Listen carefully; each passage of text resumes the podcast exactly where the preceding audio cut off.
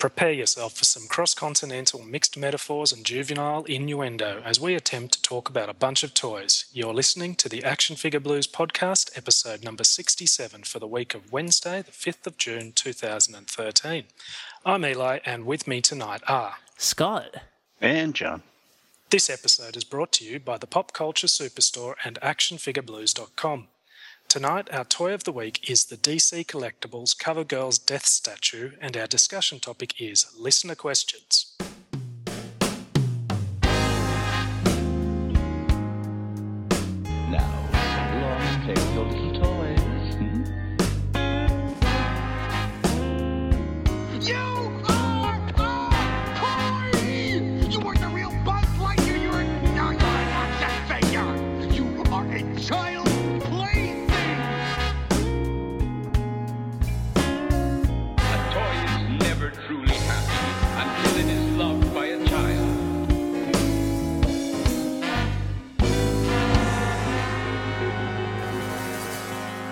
Well, welcome, fellas. How's everybody going? What about you, Scott? Yeah, I'm good, Eli. How are you?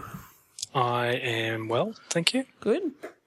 And young John is here as well? Young. I don't think I'm the youngest here, am I? you, do, you- do you want us to call you Old John? Well, that, everybody else does. I don't know. Old mate? I, yeah, sure. Old mate's a thing we say in Australia. I think Eli's the youngest here, but I'm Yeah, the I think oldest, so, too. so that's all right. That makes me feel better. Yeah. my day's better already. Yay.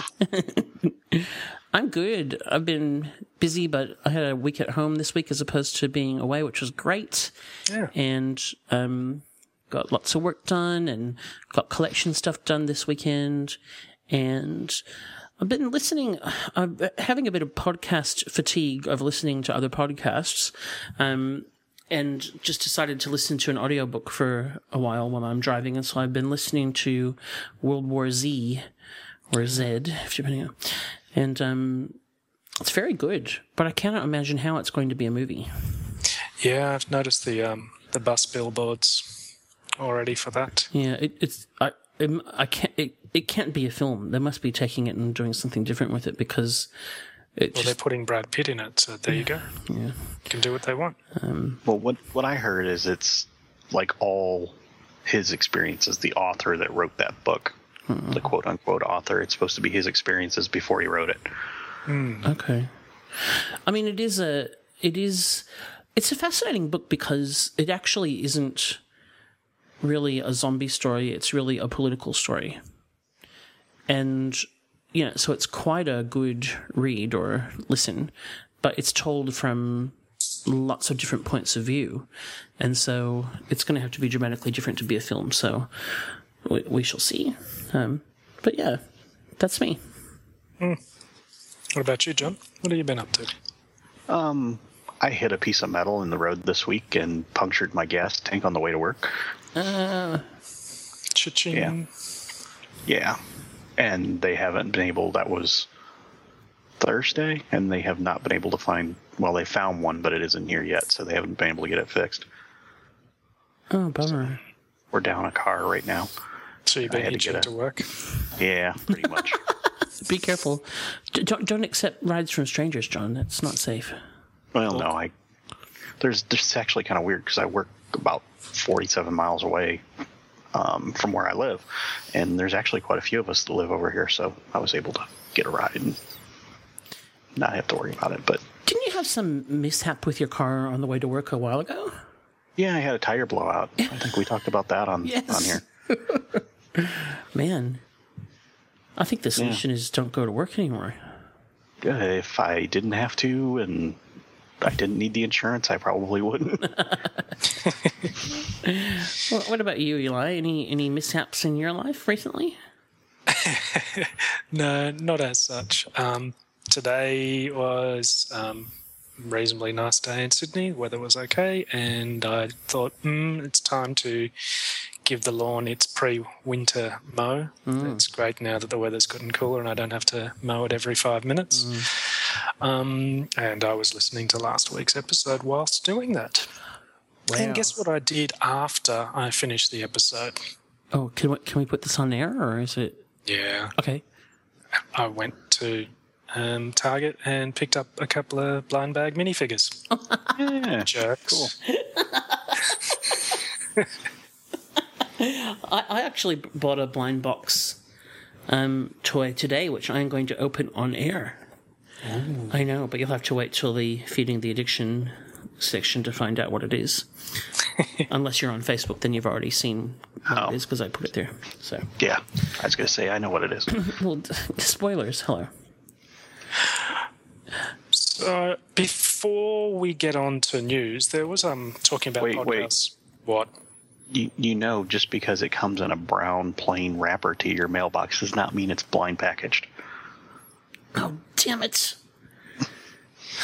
And and those aren't the kind of toys we want you talking about. Far out. Okay, fine. Go on, Eli. Uh, I was just going to say before we get on to the news, some other news of not toy specific, but podcast specific. And I don't know if you guys saw this during the week, but um, there has been a patent troll um, causing some problems in podcasting land, um, who is trying basically to. They've made a business of um, trying to sue people on patents for uh, a podcast technology that um, don't, I, I don't know all the details, um, but what I do know is it's basically a company that tried to develop some audio software and wasn't very good at it, but um, instead turned their company into a company that just sues people. Hence the patent troll label. Yeah. Um, so there's been a lot of action from the Electronic Frontier Foundation and raising some money to be able to take action against that. And they managed to get the money they were looking for to get together to um, deal with the immediate action that needed to be done there. And I think it was actually a big chunk of cash came in from Bitcoin community. Um, but that's, uh, I won't talk about Bitcoins. That'll take another half hour to talk about. Anyway, um, we like podcasts, so if you are interested in finding out more about what this issue is, go to the Electronic Frontier Foundation website, which is EFF.org, and find out about it and donate some money to help them fight the good fight so that you can listen to people like us jabber on Yeah. week in, week, week out. That's, I don't even see how that would even. I just don't get that. And they should that should just be thrown out Yeah, because It should, but patent law is something that is is an issue. It actually gets in the way of creativity because everybody's fearful. I mean, look what happens with Apple and Samsung. Hmm. They're arguing about stuff that nobody really gives a shit about.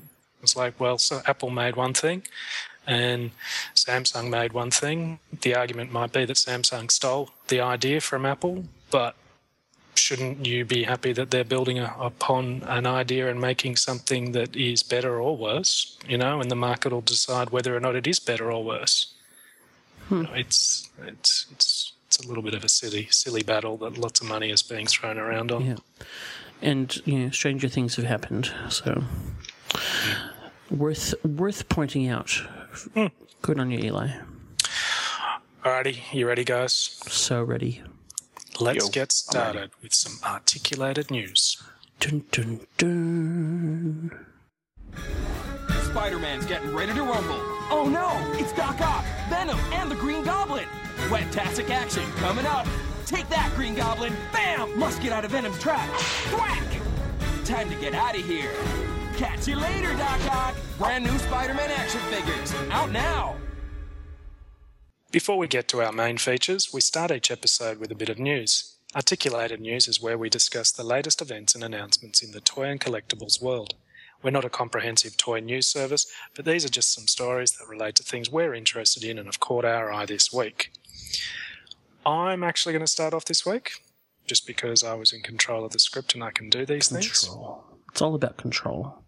Yeah, you said I was in charge. You're in charge. Absolutely. I said, Absolutely. Eli, you're hosting. Take control of this shit. And I, I said, did. okay. Yeah. Yep, he he said exactly that. Yeah. Yeah, I did. pretty much, word for word. Yeah. Um,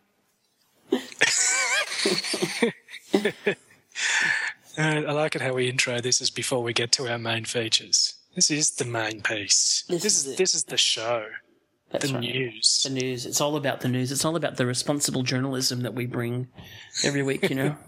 Yeah, yeah, that's right. Yeah. All right. So, first bit of news is um, our friends Matty um, trying to, you know, stay in red card land and Friends. friends. Let's Use that term loosely. Okay. Our not friends. Loose friends. Hello. Okay.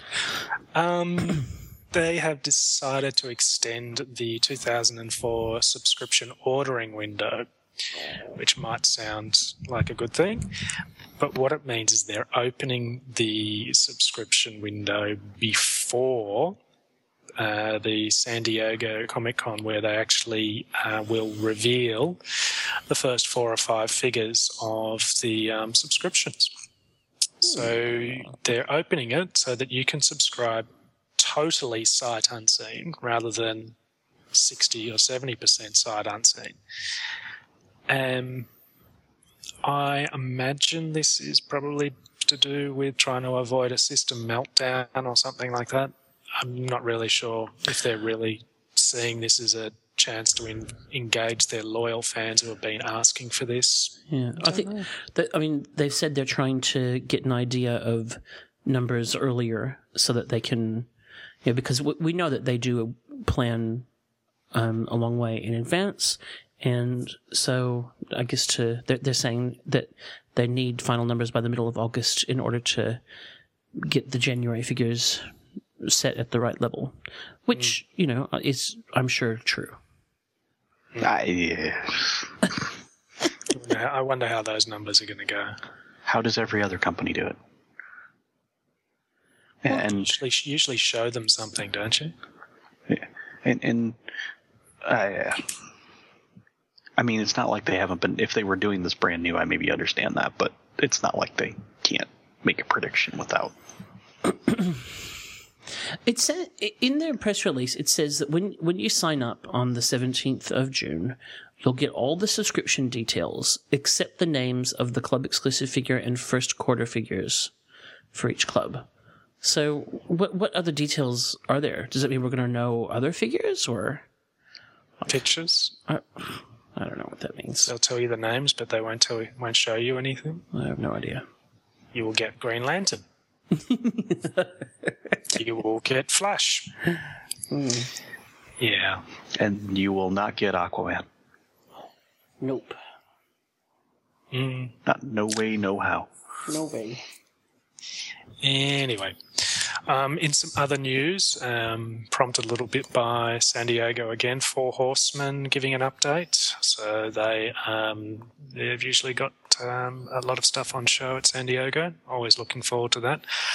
A little bit sick of seeing the same things um, previewed as prototypes. I, want to be able to start buying some stuff. Um, Outer Spacemen, I haven't bought any, but I really like them uh, the look of the the later stuff that I'm seeing pictures of. So I'm kind of glad that I haven't started buying them because I would be buying a lot of them. Uh, but they've given some updates on um, some uh, San Diego exclusives, alpha phase versions of Wave Six and Seven. I'm not really sure what alpha phase mean. I guess it's possibly translucent.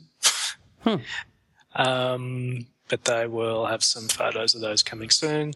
Power Lords, uh, they're hoping to have at least one of those ready to sell at San Diego. They're hoping to have more than one available, but they're they're fighting to a deadline there by the sounds of it. Um, and the Gothitropolis Raven Kickstarter that's been talked about. Um, after you guys um, were doing the Kickstarter fundraiser crowdfunding uh, episode, I was onto the internet going, "Well, where the hell is this?" And it's it wasn't on Kickstarter, and it's still not on Kickstarter. They're still planning the Kickstarter itself and getting some feedback from the Kickstarter guys about how to better plan and streamline their um, their offer, which is a good thing. Um, that Kickstarter doesn't let people put total dud ideas or, or not thought out things up while but some stuff has crept through.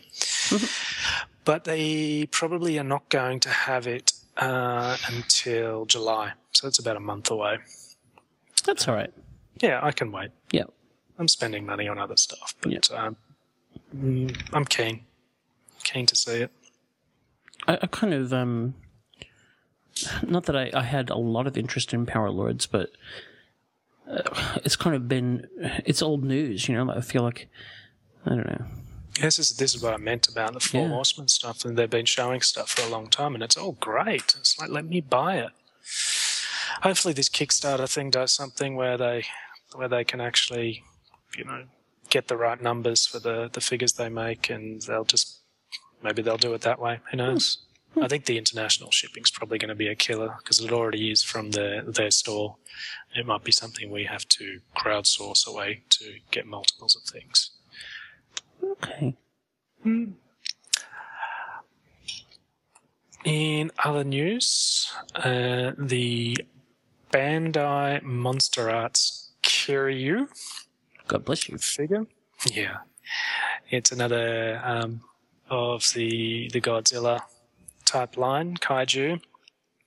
Um, I I'm just getting more and more tempted to get into something like this. Not collect, you know. I, I couldn't collect this line because it's like 70 80 dollars a pop, but I just love the look of these. And I was watching an episode of um, Wil Wheaton's tabletop channel. I don't know if you guys have seen that on YouTube. It's the the board game um, review uh, show that he does on YouTube on Geek and Sundry. Felicia Day's uh, thing.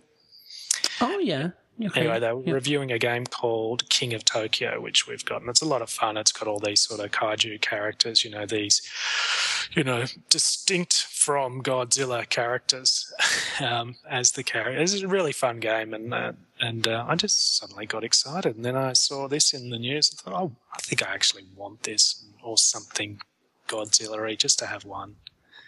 I remember when we were in at Christmas when we caught up um, in town, and Ben grabbed uh, one of these, one from this line at um, Hobbyco. Yeah, I could ac- accidentally spend some money on this stuff. Yeah, it is very tempting because, in particularly, like with the other, like there's King Kong stuff coming, and you know, it's very tempting. Well, I, I really think you could combine that stuff with your next news item and really have a cool display. Yeah, it was interesting. Um, so NECA's, um, there's carded images of the Pacific Rim seven-inch figures. So we've seen some. I, I've tried to avoid looking at anything to do with this film. I, I don't like to watch previews of things I actually intend on watching too much. Um, these figures look fantastic for these pictures, and there is a kaiju uh, called Knifehead. Um, it looks. And that's the first of the kaiju I've really seen, you know, in any kind of form outside of a brief glimpse in the, the trailers. the trailers. Yeah. Yeah. Um, it it's hard to see much of the detail, but from what we can see, it looks like there is quite a lot of detail. Mm-hmm. Looks like there's a bit of articulation there. Um, hard to say how much. I can't wait for this movie. I know that we I say that every time we talk about it, but I'm really looking forward to it. Mm. Yeah, I, I am too. I, I'm trying not to watch trailers or see much of anything, so I just want to go and enjoy it. You know? Mm. Me too. Um, some more NECA. Uh, Rambo Survival figure, seven inch line. And I'm not going to be shy in saying I think this looks like a turd. Yeah. It's it seems A little harsh. no, I'm I'm with you. It it seems like it's flesh colored plastic, Yeah. which I just really really don't like. I think it makes something and, and I don't know.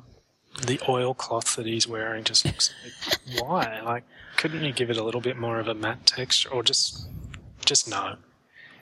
Well, you know what's weird is if you look at it in the one where it's all out of the package, just the the like studio shot, it looks a lot better. Mm. If I saw Yeah. this without knowing what it was, I would never guess that it was a NECA figure. It doesn't actually look up to their same quality. Well, except for the the poncho, it, it doesn't look that bad to me. I don't like the head sculpt on it. I think the accessories are great, but yeah, I'm just just not liking the likeness at all. I, I think it's it almost looks like a dodgy Mattel three and three quarter figure likeness. Oh, that's that's just mean. I wouldn't. That's pretty damning, isn't it? I wouldn't call it that. Yeah. that um like I, I wouldn't I also imme- wouldn't immediately look at that and go oh that's Sly Stallone. Well, but he didn't look. I mean, that's He didn't he look looked like Sly Stallone in the movie. Not in the first one. And this is really from the first one, right? I He think so. his looks kind of changed a bit as he got uh, fatter. I mean, he's he's really young there, so I could see it looking a little different. I would like to think if he was younger, he'd look a little better. Yeah. I had hair like that. Eh, Really? I wanted hair like that. I couldn't afford hair like that. Actually, you know what, John? You're right. I'm just looking at some Google image Rambo 1 pics, and it actually is a fairly decent Rambo 1 likeness. So I take that back. Did Did you say I was right? Yes, John. Huh. I'm shocked. Oh, please. Do you think anybody's been crying out for the um, Approval? Yes, John. the no, it's the uh, the cloth, whatever it is. No. God, no. I really want Rambo in a sack. That's what I say Oh, to myself God. when I go to sleep every night. I said in a sack, not the sack, you moron. Okay, should we move on to something else, NECA? You should. Yeah, we should. Um, and speaking of shocking, they have announced their SDCC exclusive for Kick Ass 2, and the exclusive is in the packaging. So um, you can buy the three characters, which are Kick Ass, Hit Girl, and Motherfucker. That's so, why you wanted to do this piece. Isn't it? yeah, it was. It really was. It's like um, Um, the second time this month you've uttered that phrase on this show, John. Well, I'm not done yet, so Okay, go for it. Go for it. um, if you're familiar with how they did uh, the Hellboy 2 figures at Toys R Us, they actually just said HB on them. So when you see these at retail, they will say uh, KA2, and uh, you know they will just say KA for you know instead of kick ass on the package. So And if you actually MF, want, uh, motherfucker. yeah, and if Oh you shit! I took that from you, didn't I? Sorry. that's okay. If you really want your your carded figure to say motherfucker, you got to go get the exclusive one, which is going to be seventy five dollars for the three of them. And and they look pretty good. I mean, they're what these are what you would expect, I think, from NECA. Um, I'm actually surprised when I saw the kick-ass figure. Um, looking at the articulation, I know it's still sort of it's not the actual product, but um, and I don't know what the first round of figures actually. I think they were a bit more stactiony from memory, Where yeah. but these look like they could potentially be very, very good fun to pose and play with these ones. The hit girl one, not so much, but kick-ass. and and how would you pose your motherfucker? Pose your motherfucker. I'm trying to figure out how many times I can say this before Scott gets uncomfortable. So uh, As many as you want, mate. Well, he's got a cloth cape, that motherfucker, so I could pose him how I motherfucking like. and a, and a really leathery outfit. Is that a corset? It looks like a it, corset. doesn't it? And here I was wondering if we still really needed the explicit tag. Well, there you go. Well, you never know when there's going to be a motherfucker toy. Is it like a once in a motherfucking lifetime chess? We're going to get letters. I can see it already. We Just get letters, lots of letters. I'll forward them on to you. I appreciate it. Okay. So I should probably move on. Mm-hmm. Well, going back retro, uh, Zica Toys, Z I C A, has announced uh, 3.75 inch, $6 million figure, $6 million man figures. Six million dollars. Dollar- 6 million figures. That's a lot of millions per inch. First wave, six million figures. Um, the first two are going to be Steve Austin in his red jumpsuit, which only has one pocket, which I don't understand, but um, and also the Bigfoot. You remember Bigfoot if you're a, a fan of the vintage line of six million dollar man figures. They uh, they had Bigfoot out there, and he's got the little electronic thing. But this one's just a plain figure. Looks kind of like a big Chewbacca, and the Steve Austin kind of looks like a Adventure People figure. So they're very retro in design. I'm kind of wondering if these are based on. They did some uh, little like vehicles for the Six Million Dollar Man line that had figures sitting on them. And one of them was Steve Austin, and one of them was Bigfoot. And I'm kind of wondering if these figures are based on on those that came with those little motorcycle figures or motorcycles. Is Lee Major still alive? Yes, I believe he is. He was a guest star on a couple of things not all that long ago. Oh, yep, he's still around. Carry on. He's 74. yeah. He said- Yeah. So, um, I wish they had a price on these because, Yeah, that's going to be the real defining thing, isn't it? you know, I mean, I, I like retro, but twenty-five dollars for that figure. I- I wouldn't maybe for the pair, Mm. you know.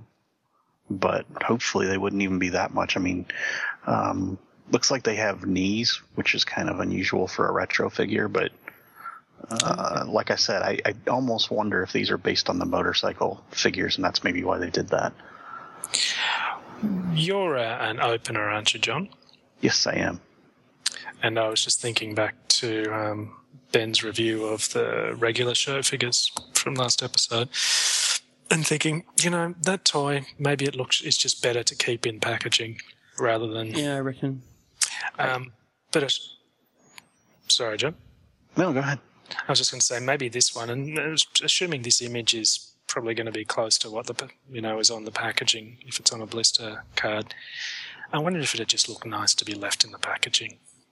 You know, that'd be something I'd really hope that maybe they would tray so that you could open a box and take them out and, and put them back in and, you know, display them that way. You can hope. You can hope, but they'll probably put them on blister cards because they're vintage style. right. I've never heard of Zica toys before. I haven't either. I think I've heard of them. I just can't place them. We'll have to get Arnold in the research department on that. I'll, I've just asked him if he could go and have a look, so. Okay. Oh, buck crunches.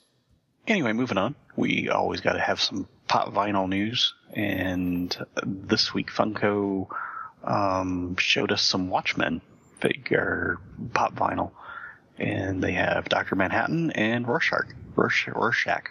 Rush, Rorschach. Rorschach. Rorschach. You know, the guy with the white head and the black moving dots on his face. Never heard of him. Uh, they look pretty good. I I'm, don't know if I'd want, you know, Doctor Manhattan on my desk at work. Why not? It's kind of just a blue dude. Oh, okay. Yeah. and these are based on the movie so if you know the designs may be a little little different. Um, dr manhattan's got the blue dot on his head and he's got trunks on. So you know he's not naked in case you're wondering. Damn it. Hmm. and then they also showed uh, some new line called mini blocks and they have a mickey and a donald duck and these i'm not so sure about they look like almost like woodcut type figures to me Hmm. I, I just What are they good for? I, Very yeah. thin edge. Absolutely nothing. Say it again. Yeah. Sorry. you know I, I probably to disney fans they may apply or may uh may appeal but i i would rather get a pop vinyl figure i mean it's going to depend you know kind of on cost and you know i that'd be an impulse buy maybe thing for somebody but won't be me Hey, we've just had Arnold in the um, in the research department uh, looking up that Nika stuff. Zica. Zica. Yeah. and what did Yeah. what did arnold say or what did arnold find Well, he he reminded us that they put out a uh, I think it was a nine inch um, uh, Buck Rogers thing a couple of years ago. Uh, yeah, I remember that. Um, Yeah, I also just gave you a link that you really should click on right now, um, because they also. this is radio in the making. Yep, this is radio in the making. I'll, I'll put it in the enhanced podcast because it's really worth it. They've also produced Yvonne, The otherwise known as Humanoid 8.0, a uh, advanced. More like a 36 double D Well, I 8.0 know. or This is a female buck um, that comes with three three cup sizes, shall we say? They describe it as um, two additional chest pieces. Whoa. well, she's got a hell of a chest piece. Tell you what. well, I Uh, hope she's she- two. She's got she's got three sets of hands as well.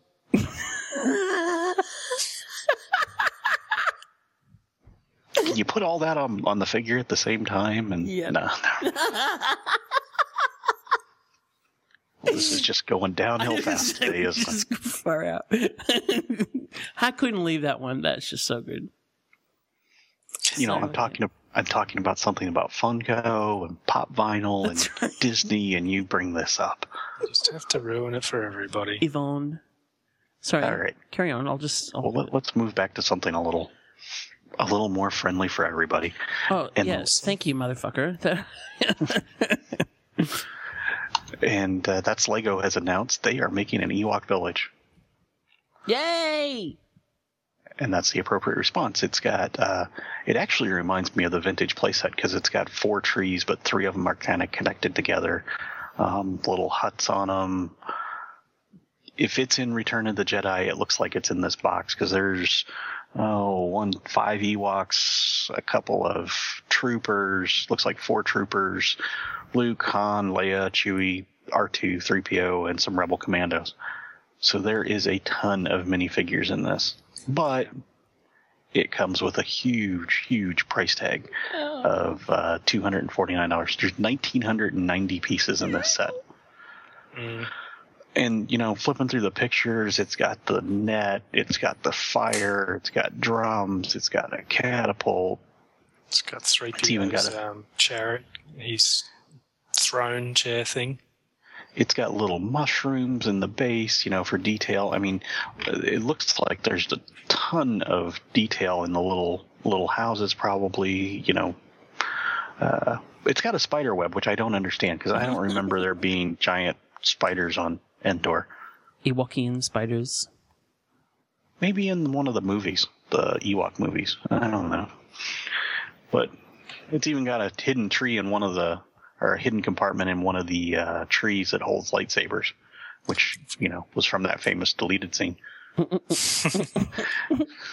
but it, it really, I mean, they've got all the, the foliage and everything there that, you know, it, it just looks fantastic. I mean, if you're looking for a centerpiece for a Star Wars Lego collection, this is this is probably a, a good start, especially if you're a Jedi fan.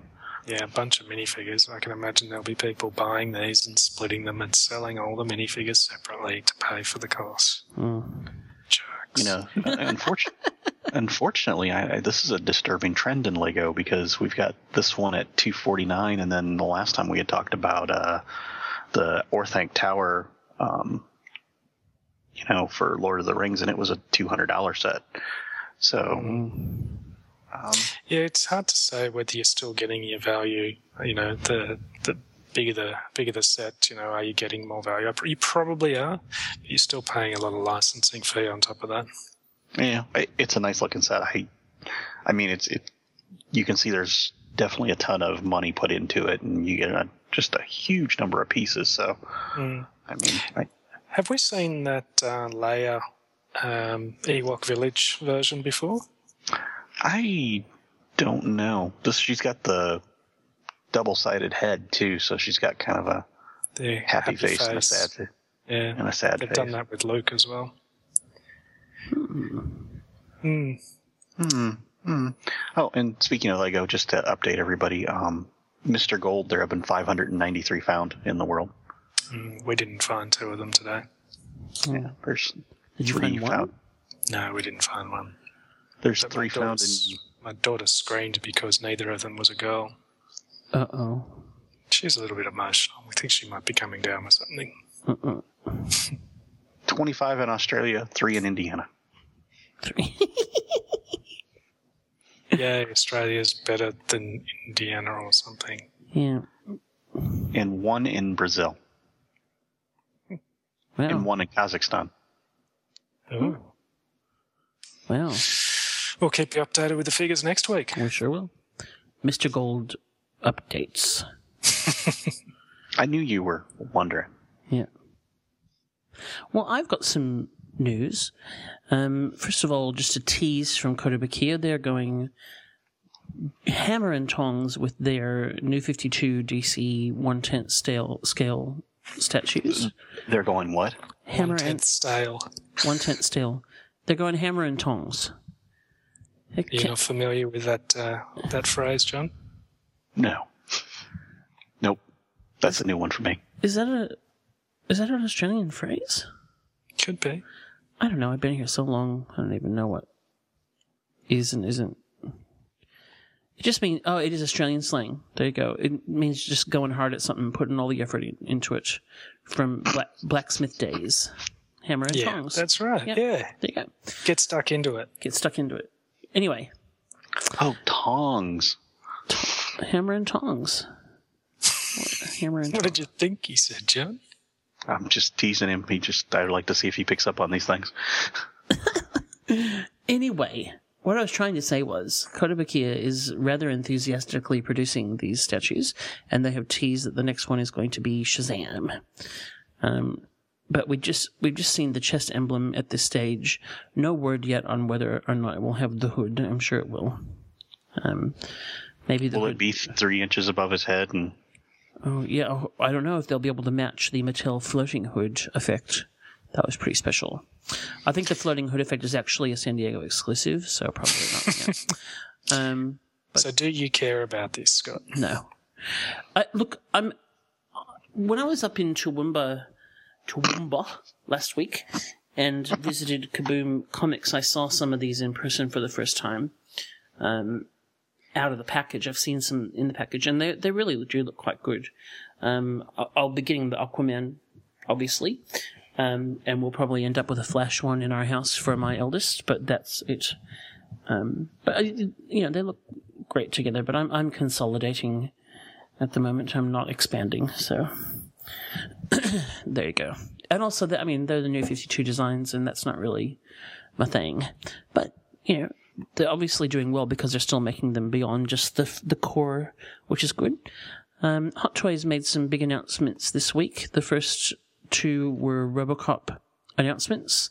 Um, they announced their six scale, yeah, six scale RoboCop, um, which is a, a new release after the um, the 2006 release. Um, so it is a. Is this the same one, or it's got a sound effect?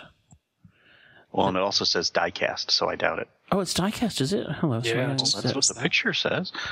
Show prep Oh, here. I'm sorry. Yeah, If, I, if you had your tabs open ahead of time, you'd know. that. I know. If I if I if only I was like you, John. Basically, is what you're saying. Um, and it's got three mouth options as well, which you know is very important. Well, you know, that kind of bothers me because that means that when you take his head off, I'm assuming that means that he doesn't have the face under the the you know the rest of the the head. Well, it's like the um they did this for the Michael Keaton Batman as well, where he had a number of different facial expressions, but really it was just different mouths. Right, but Yeah. but RoboCop actually takes that part of his helmet off in part of the movie, where you can see his full face. Well, Michael Keaton takes the cowl off in part of the movie as well, and you see his full face too. Where they didn't do a full Michael Keaton head, they just did the mouth. Okay. It's He okay, also but has some spare hands. It's,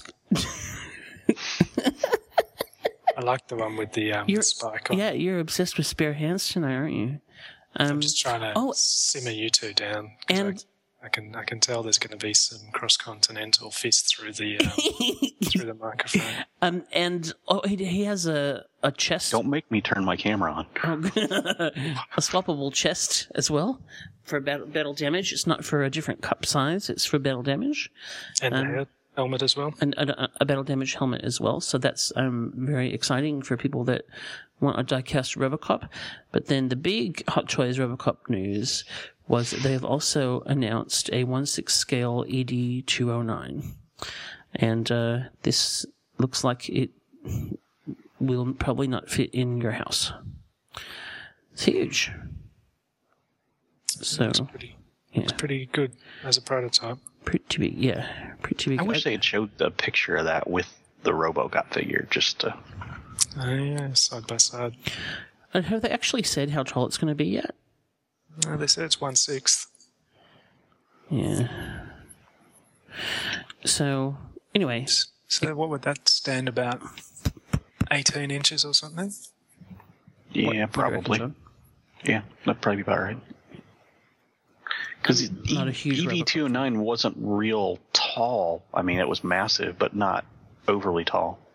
It fit in a room, didn't it? Yeah, oh, that's disappointing. I was expecting it to take up an entire house. no. Sorry, dude. Well, I mean, you can even see in the one picture, he's, they show him standing in front of a couch. Oh, okay, fair enough. So that's the Hot Toys Robocop news. And then finally, more Man of Steel stuff from DC Collectibles. And this is the Man of Steel Zod vs. Superman 112th scale statue. Um, I'm really looking forward to this movie. I think everything that I have seen from merchandise from this movie looks like ass. Yeah, I totally agree. Everything. Oh, I saw something yesterday that you would have been all over. What was it? I saw the 31 inch action figure of Superman. They had a big display at the at the Walmart. Hmm. You know the five the, amazing. The, the five amazing part, all the five different pointer. things that they've made. That I think I've seen one of those as well, and my son and I were in uh, came out in Target today, seeing all the different types of Man of Steel toys, and not one of them looks good. No, and I seriously have not seen one of them. All these different cheap pieces of shit they're making. but all I'm the horrible- All the statues as well. I've seen all the high end stuff. None of it looks good to me either. Like, I don't know. I'm really looking forward to the movie. I've liked everything I've seen about the movie. I'm in no danger of collecting any toys from it because it all looks bad. They actually have a uh, Walmart exclusive where uh, he's got like an Iron Man type light up feature in his chest. Hmm. Which I don't know if that's in the movie, but Well, we're in no danger of ever getting that, seeing as we don't have Walmart. So well, I go. might send you one. Oh yay! I'll exchange it for a Bane. Now you're just being mean. Um, yeah. So that's that's that. And John, have you spotted something else today?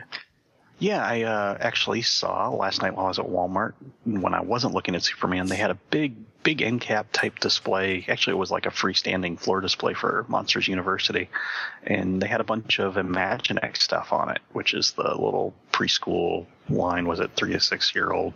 Um, but they had like a a little display set up, and it looks like they've got the the Monsters Inc. headquarters and then the university buildings pretty neat little figures. I, I, compared to the regular Imaginext stuff, this stuff looks neat. Um, I, I was impressed. And you Yes, could- we saw a bunch of the Monsters University things today. Um, You know, you could play with the little stuff and see what made noise, and mm. Yeah, there's definitely a lot of uh, good Monsters University things uh, in the store at the moment. Um, they've done a good job, different scales, um, fluffy stuff, plastic stuff. It's all good. yeah, I'm happy with it. I, I like I said, I Imaginext. I normally wouldn't pay attention to it, but this stuff looked pretty good for that particular movie and that line. I I like it. Hmm. Yep. I'm looking forward to that film too. I'm not looking forward to that one as much as Despicable Me Too. Oh no, no. certainly not. All right, I think, I think we've done the news. We have done the news. We'll be right back with the next installment of the AFB podcast game. Name that. Hi, My name is what? My name is my name is it's named Sadie. My name is my name is what? My name is it's named Sadie. My name is what? Excuse me. My name is it's named Sadie. Can I have the attention of the class for one second? My name is Now it's time for everybody's favourite podcast game, Name That. Our good friend John, aka Engineer Nerd from TVandFilmToys.com, presents us with an action figure sound, and the aim of the game is to guess where it's from. So, over to you, John. Well, thank you very much, Eli. I appreciate it. And last week we heard something that I normally don't, uh, a sound bank I normally don't go to. So, Mr. Editor, please insert the sound here. Thank you, Easter Bunny. So, gentlemen, What? I need to look at my bunny sounds, obviously, because I was pretty clear that was a chicken. have you not seen the Cadbury egg commercials where with the Well, the Easter bunny is not really a big thing here at all, so oh man, seriously. I'll have to send you something later. Okay. I'll have to try and locate a commercial Does it and send it to involve you. chocolate? Yeah, it's Cadbury Do- eggs. do- am I going to get chocolate? No, it. because I it's an egg. I can't send it to Australia.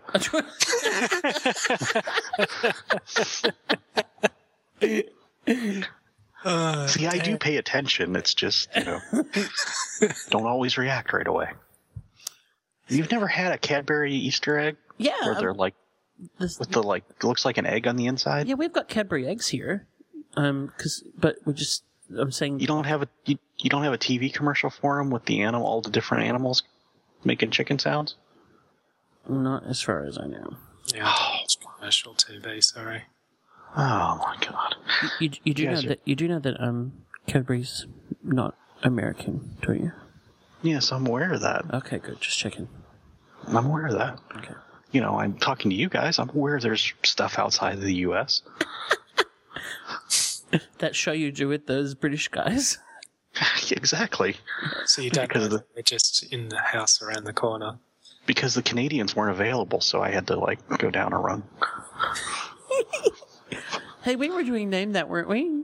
Yeah, Mr. Editor, could you play the sound one more time just so we have it?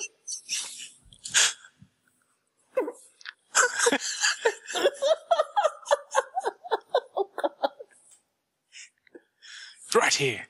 Right here. You ready to crunch somebody's bones? I knew that you were. How's it going, Benza? You little punk. Hey, wait just a minute. Gentlemen, I gotta ask, you got any guesses for this week's sound? I'm pretty sure it was a Cadbury egg commercial. No, it was not a Cadbury egg commercial. Damn it. Famous voice on this one. Is it Tom Hanks? Wait, wait, wait, do- wait, hold on. Is it Tom Hanks really? No, Okay, wait, wait, wait, wait. Um, I got nothing. What's that any more? No. no. Roger That Taylor. was uh no. That Rodney was, uh, Dangerfield. That was it right? That w- that was uh Stone Cold Stone Cold Steve Austin. And that was a WWF commercial from 1997 for the King of the Iron Rungs playset. So I went wrestling because there's a lot of wrestling collectors out there. Okay. So Uh, So did anybody get it this week, John? Uh, as of recording, no. So because there's a lag between when we record and when the episode actually comes out, uh, we can only hope. we can only hope. By the time you hear this, thousands of people will have guessed it. Stone Cold Steve Austin. Never. Never do a Slim Jim. oh, that's not him. anyway, um, so we'll we'll put another sound in for this week because you know obviously this one just went swimmingly well. uh, we'll insert that sound right here. Is my name, bold adventure is my game. Think of what you'd want to be, then call on me. I want to drive a Jeep. And one more time. Is my name, bold adventure is my game. Think of what you'd want to be, then call on me. I want to drive a Jeep. And as always, you know, if you think you have a guess, please come over and guess because, you know, we'll mention you on the show if you get it right before we record. And also, you know, you get one of those coveted forum points and it's just fun. And then you get the brag that you got it right, you know, which And is always you get it wrong, we'll make fun of you, which is also fun. You only got a small bo- window of opportunity to get it right, though. That's Just want true. to point that out. yeah. You got like five minutes, I think, from when we publish the podcast. Yeah. Oh, really? Yeah, pretty much. Okay. Uh, people go right to the name that and they, they try and guess it right away.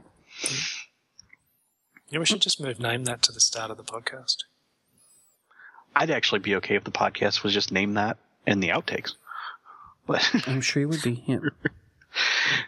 anyway, after after this little diversion, we're gonna have toy of the week up next. RoboCop. Part man, part robot. All cop. The ultimate in law enforcement. RoboCop and the Ultra Police. The only cops with rapid repeat cap firing. He's unstoppable. Battling the worst criminals. Headhunter. And Nitro. The Ultra Police, protected by Robo Armor, bring RoboCop even more firepower. In the fight for justice, nothing can stop. RoboCop. RoboCop and the Ultra Police, each sold separately with RoboCaps. Now it's time for this week's Toy of the Week. Each episode, we take turns looking at one toy or collectible in detail. These might be new releases, or we might talk about favourite or bizarre items from our collection. This week, Scott has Toy of the Week. Over to you, mate. Why, thank you, Eli. Um, I am doing a DC statue this week, and it is, in fact, a DC Collectibles Vertigo CoverGirls Death statue. So, this is the first and so far only in the Vertigo CoverGirls line, which is meant to go along with the DC CoverGirls line. Um, and I, I just as we talk when we get to acquisitions, I'll mention I got a pile of loot from Big Bad Toy Store this week, and this was one of the statues that was in it. And I decided after I looked at it that I really liked it, and so I thought that I would share it with you all because we've talked about the new um, CoverGirls statues. These are no longer designed by Adam Hughes. Um, they're still mostly being sculpted by Jack Matthews, who did the Adam Hughes statues, but um, they're uh, not being designed by. They're not based on a particular artist anymore. They're just new characters. A lot of them have been New Fifty Two versions of characters, and we've complained bitterly about that, and also just the kind of not quality the statues, but the posing and etc. has maybe not been as exciting.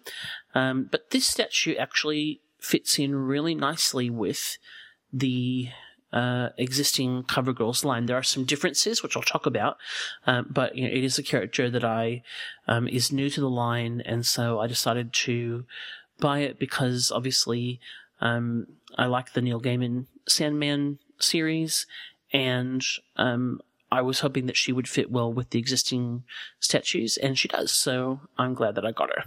So just to go through this, um, the year of release is 2013. Um, the packaging is interesting.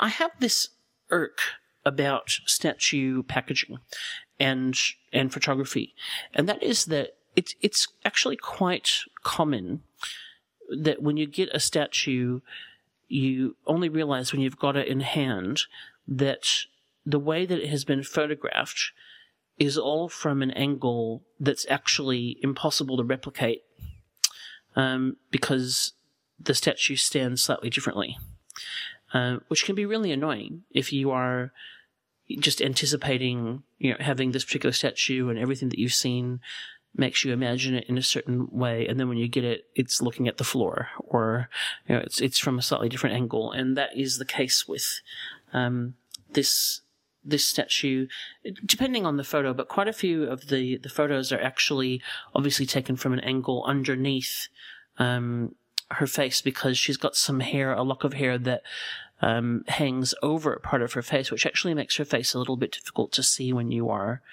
um, looking at it from straight on. So that takes a little bit of getting used to. Um, but I just mentioned that on the packaging side because that's a photography you know, element. I actually like the way that DC Collectibles has kind of gone to a more uniform look of packaging for both the statues and the figures. Where now, when you see a, a bit like Bowen, when you see a package, you know it's DC Collectibles because it's got a fairly similar look to it with, you know, the photography of the figure or the statue with a fairly basic white background and then a bit of graphic at the front. Um, it's collector friendly because it's all reopenable and you know the good styrofoam packing, and you can pop her back in, etc. Um, so aside from the little photo trickery, I'm happy with the packaging.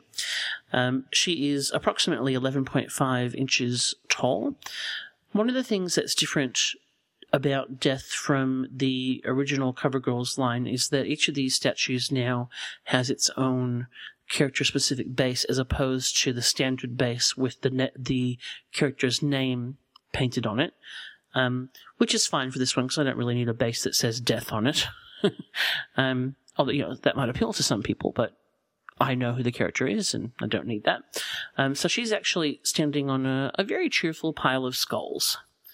Um, which is very nicely sculpted actually and and nicely painted as well so you can kind of see um, you know what their their little eye sockets and nose sockets and uh, it, they've got helmets on so obviously it's from a, a sort of ancient um, army and uh, quite quite a good little sculpt there.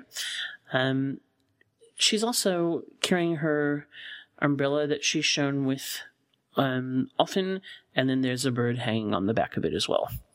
Um, the what what I really like about this statue is it's got a bit of the kind of flair and humor to it that the Hughes CoverGirls statues did. Um, I, I missed that in some of the early New 52 um, CoverGirl statues that just kind of look like a fairly basic pose without that kind of just element of yeah, a, a, bit more complexity to the composition. And this has got that, so you know I quite like that bit of humor. She's got a nice little touch as well because her her how do you, I don't I've never said this word out loud. The symbol that she's wearing around her chest there, the A N K H. How do you how do you say that? Ankh. Ankh. Ankh. Ankh. Ankh. Ankh. Ankh. Well, her ankh is a on actually on a string. It's not sculpted. Um, so it's a, a nice little touch. Um, and It's, just Sorry. so you know, it's the Egyptian symbol of eternal life. yeah, I know that. I just didn't know how to say it. but thank you for pointing that out to our listeners. Um, the the ankh, um, it, obviously not something I use in everyday conversation. So, um, she's beautifully painted. Um, I've read some reviews of this that, that from other people who said that they had a bit of paint run on theirs between the black and the white, but mine is very, very nicely done, and uh, and um, you know, really nice clean lines, etc. But also very nice use of different types of paint. So her um, tank top and her trousers are matte, but then her gloves and boots and the handle of the umbrella are shiny, so it makes it a um, gives it a bit of texture as well. So great sculpting job. Jack Matthews is you know one of the DC stalwarts of sculpting, and always just a fantastic job.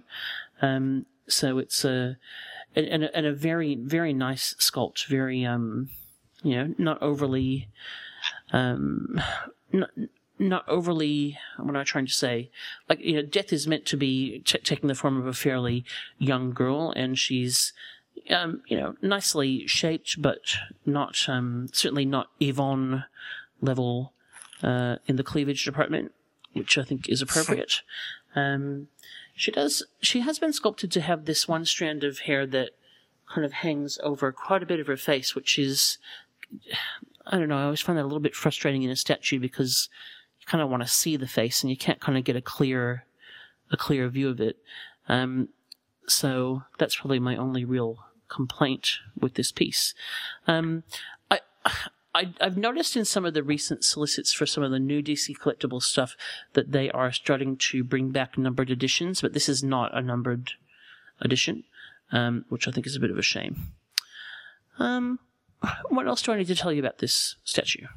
How's the paint on the bird? The paint on the bird is um quite good. It's got a it's got a bit of a blue wash on it, so the um it, it brings the detail of the feathers out really nicely because of the way that they've done the wash. Hmm. Yeah, so Because I, I know, I, I'm, you know, you said the lines are real clean. I know the one that we're looking at pictures of, it doesn't have the cleanest looking lines on it. So on the it's good to hear bird or the statue. Uh, the whole thing. I, I noticed there looks like there's a little slop on the statue as well. So Yeah, it's good to hear yours is good. Yeah, I've seen I've seen a couple of reviews, including the one that I linked you guys to, where they complain about paint slop. But mine, you know, and uh, I've had quite a good look at it. The the little line, the one of the lines of her um, top, the little strap, isn't exactly perfect, but there's no slop there. Um, so yeah, I could I couldn't complain, and the bird's actually really nicely well done as well. Um, so Dolly Reading White. Sorry, were you gonna say something else? I wasn't. Okay. Um, Dolly Reading wise, I'm going to give this a nine, and I'm just taking a point off because I do find actually the way that the strand of hair that has been sculpted over her face to be pretty distracting. Um, and I wish they hadn't done it. But it's actually it's a great piece. It's Um, really nice looking. it's really nice looking, and it's. I'm, I'm glad that I decided to pull the trigger on it because I, you know, when the first solicits for this came out post 52, new 52, I kind of thought, uh, yeah, no, I guess I'm done with this line now. But now, you know, they have announced this one and Platinum as well, which is, you know, new characters to the line. And so as long as they fit in with the existing statues, I will definitely keep adding to it. Um, so hopefully they'll continue to do a good job. But this is a, a great Jack Matthews sculpt, really nice painting. Um, just one point off for the weird lock of hair. I was having a look at the um, the Batwoman one, upcoming Batwoman one, Mm. and thinking it'll look really well, look well, look good together in the same sort of display as this one potentially. Yeah, I almost thought it was the same sculpt, but um, that one looks like it's by somebody else. Stanley Artgerm Lau. it's um. Oh, it's not a Jack Matthews. No. Oh, it's But interesting. I thought it, when I was looking at it, just comparing the two, they looked very similar um, styles. Yeah, I'm I'm I'm really looking forward to that one as well because again, new characters to the line, great, and I'm getting the the, the Batgirl that's coming out, the new Fifty Two Batgirl. I will be getting because I never bought the other Adam Hughes Batgirl because I really didn't like the how it made her look Cutesy stupid. No, and uh, yeah, so I'll be getting that one as well. But I'm not doing repeat characters, obviously. Um, but I'm glad that they're still making this line. It's fun and um, Glad that they've p- picked up their game. yes, absolutely. Has Death gotten approval to be put on display at your house, or Uh, does she have the- to be put in the back? Or No, no, she doesn't have to go in the back. Where um, Miss Twelve and I are doing the um, DC display at the moment, and um, which is for IKEA Detolfs um, out right out in the front, and they're all nicely lit and everything. And the the, uh, the cover girls are going to get get their their space in there. She's not creepy, you know. Like she she's actually really nice looking. If you don't know that she's death, oh, she's got skulls, I suppose, but yeah, no, she's good. Hmm. So that's me review, everyone. Excellent. All right, well, that wraps up Toy of the Week. When we come back, we'll be talking about the new items that we've added to our collections this week. Introducing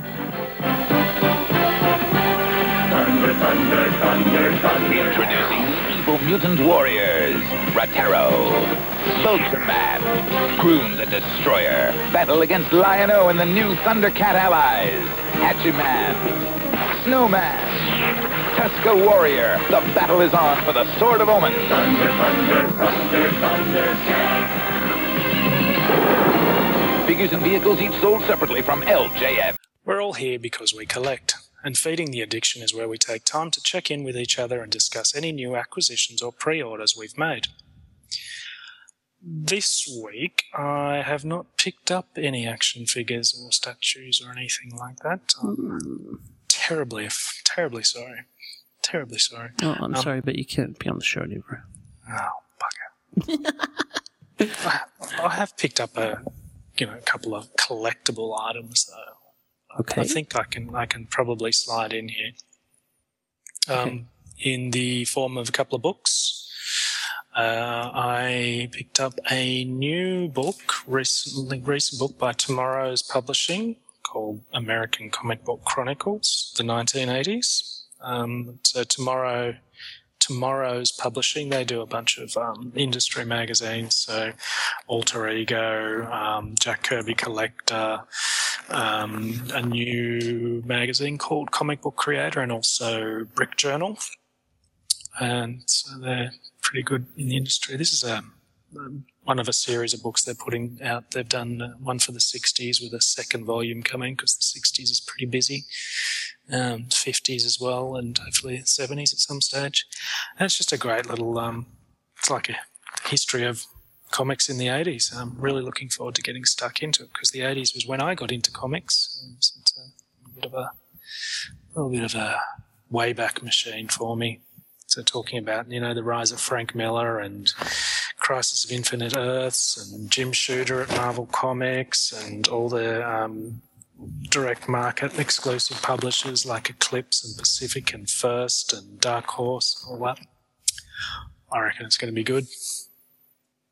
Very good. And I also managed to score on eBay a couple of DC archives that I wasn't really looking for, but at the price I got them for, I thought I'd have that. So the f- volume one of DC Archives Batman and volume one of DC Archives The Dark Knight. Um, I'm not really sure how much they're, they're worth. I've seen prices anywhere between 40 and $150 to get hold of these, and I got them for a grand sum of about six dollars fifty each. So I was pretty happy with that. Well, that's excellent. It's good to have that little eBay score now and again. You put in all the effort, and then you just go, "Oh, look at that! That looks pretty cheap. I'll put a quick bid on it." That's right. You got you got to have a win once in a while. That's right. What about you, Scott? Um, well, I got my little box of goodies from Big Bad, which was the death statue I just talked about. Also, the Man of Steel uh, Lee Bermejo statue, and this is the one where Superman's landing and his cape is still flying up in the air. Does that have a fan? No, it does not have a fan. It doesn't require a fan for simulated fan action uh, or cape action. It's um sculpted. Um, it looks awesome. It, as long as you don't think about it too much, because the um, cape is probably four times as long as um, the actual cape would be. So if if this was his cape and he was standing on the ground, he would probably be able to wrap himself around wrap it around himself about five times. Um, and he'd be tripping all over it. So If he turned quickly in this stance, he could probably choke himself. exactly right. yeah, that's about it. So it looks great. Um, but it, it also has to be displayed up high because you know he's he's looking down a bit. So otherwise, you're just going to see the top of his head. So I haven't quite worked out where he's going to go yet, but good fun.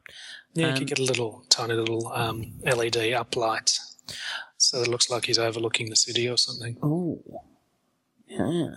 And then I also got the Bowen Action Wasp. This is the um, original like, first appearance Wasp. Um, and in her shrinking flying pose, which is going to look great. The Bowen display is looking awesome in the new house. Um, and I've got all my Giant Man variants and out there and Ant Man, etc. So she's going to look really nice with them, which is great. And then I'm also uh, drowning my sorrows about the latest cancellation of the Legion of Superheroes by DC by indulging in some Superboy and the Legion back issues. So I, it's very hard to find uh, comics on eBay in Australia because most of them are in the States, and more often than not, they'll try and charge you like $25 to send you one comic. Yeah, I just don't bother having any in my search parameters outside of Australia. Yeah, well, I mean, usually the ones I want are outside of Australia. So, but I've I've managed to get these at a very reasonable price. This And- wasn't for an auction that was nearby to me, was it? A couple of weeks ago. No, no, this was from the from the states. They were from the Oh, states. okay. Yeah, but the the seller was really good and um, had reasonable shipping. So I think I paid uh, seven dollars for the two. For, I got two issues. Oh, sorry, actually that's not true. I got four because one auction was for three and the other one was for um, one. So I got four comics, and he sent them to the US for sorry to Australia for oh eleven dollars, which is still pretty good.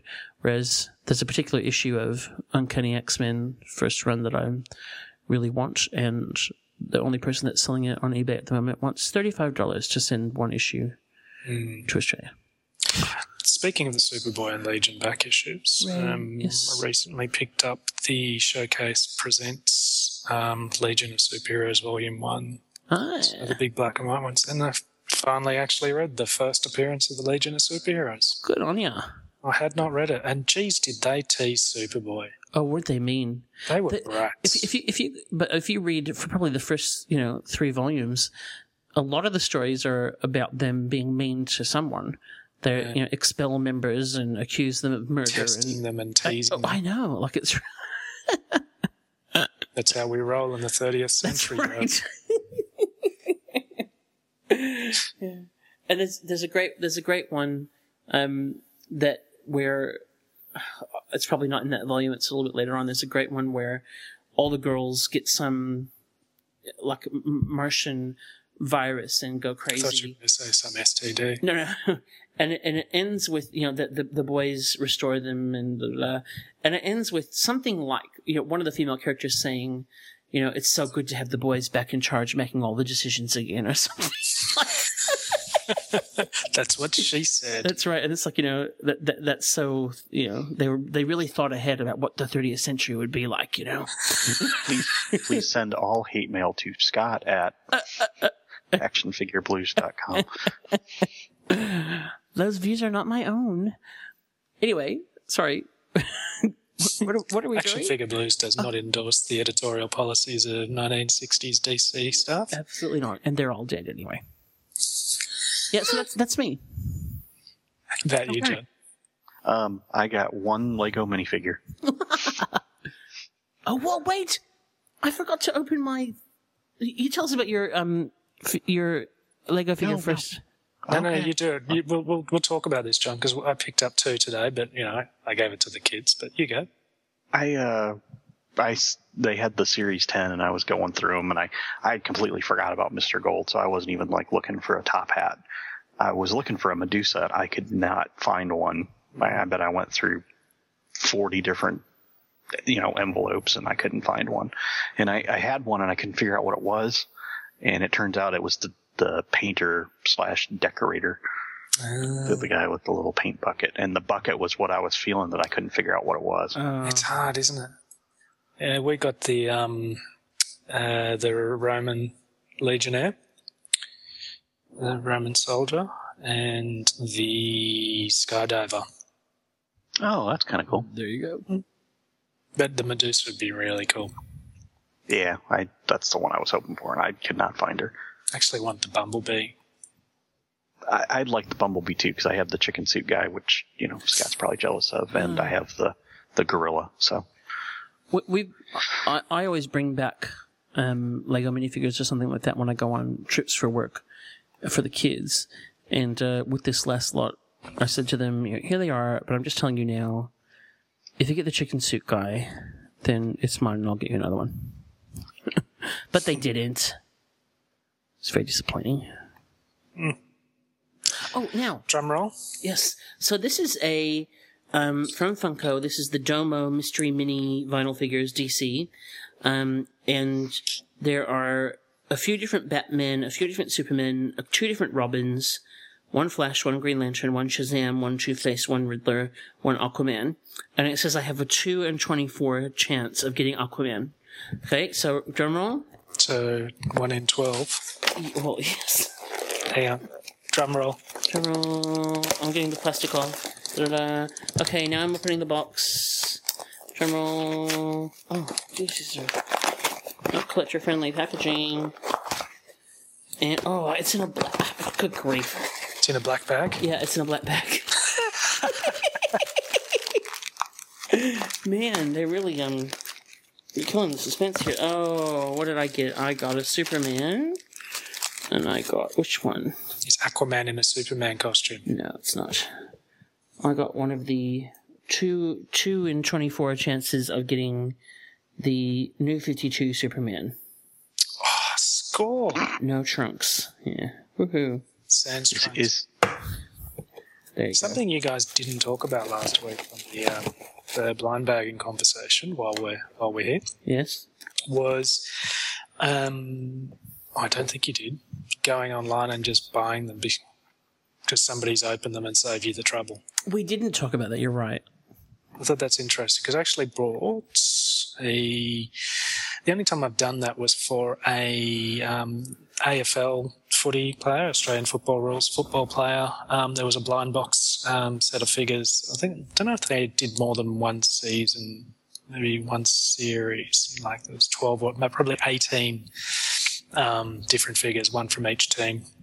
And I was after the Richmond player, Matty Richardson, and um, I just went onto eBay and bought it, probably for two or three dollars more than it would have cost to buy a non-opened one. Yeah, I, I mean, you're right. It's If I was really that keen for a particular one, would I do that? Well, I mean, I thought about that today. Like, I mean, I obviously would really like to have the Aquaman um, one of this just because I think it'd be fun.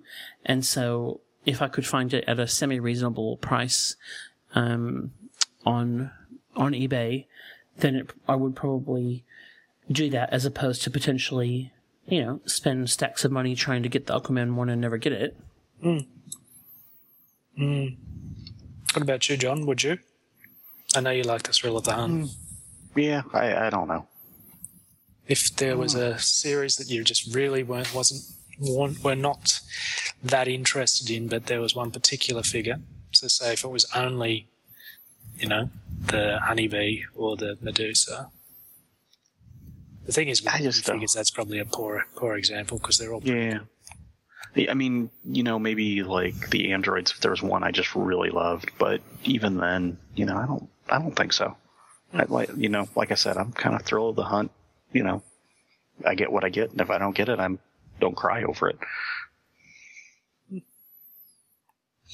Not like my daughter. No, that's right. Cool. Okay. Alrighty. Well, um, I think it's time to reward a few red cards. What do you guys think? Let's do it. Let's do it.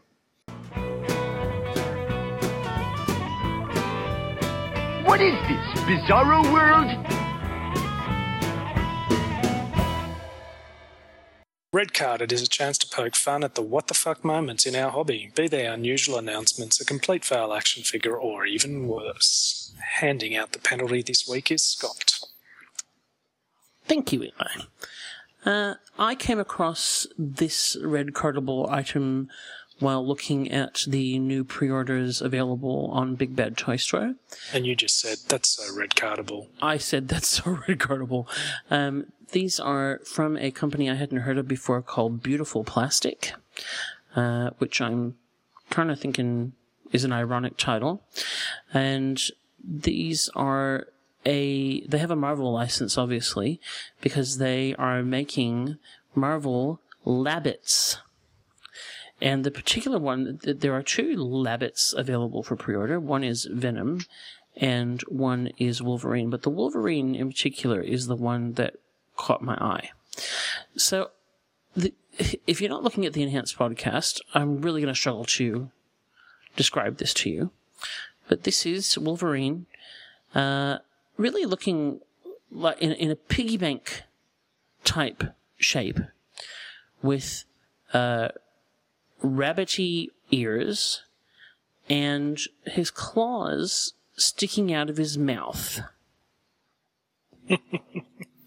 now, th- there are two things that caught my eye about this. The, the, the first thing, obviously, is that this is just a ridiculous mess, and I, cannot understand why anybody would want this, uh, particularly for fifty dollars. what? It's it's fifty dollars. How big is it? Seven inches. Oh, Yeah. Um, with um, adamantium colored claws. Uh, but I also find the name disturbing.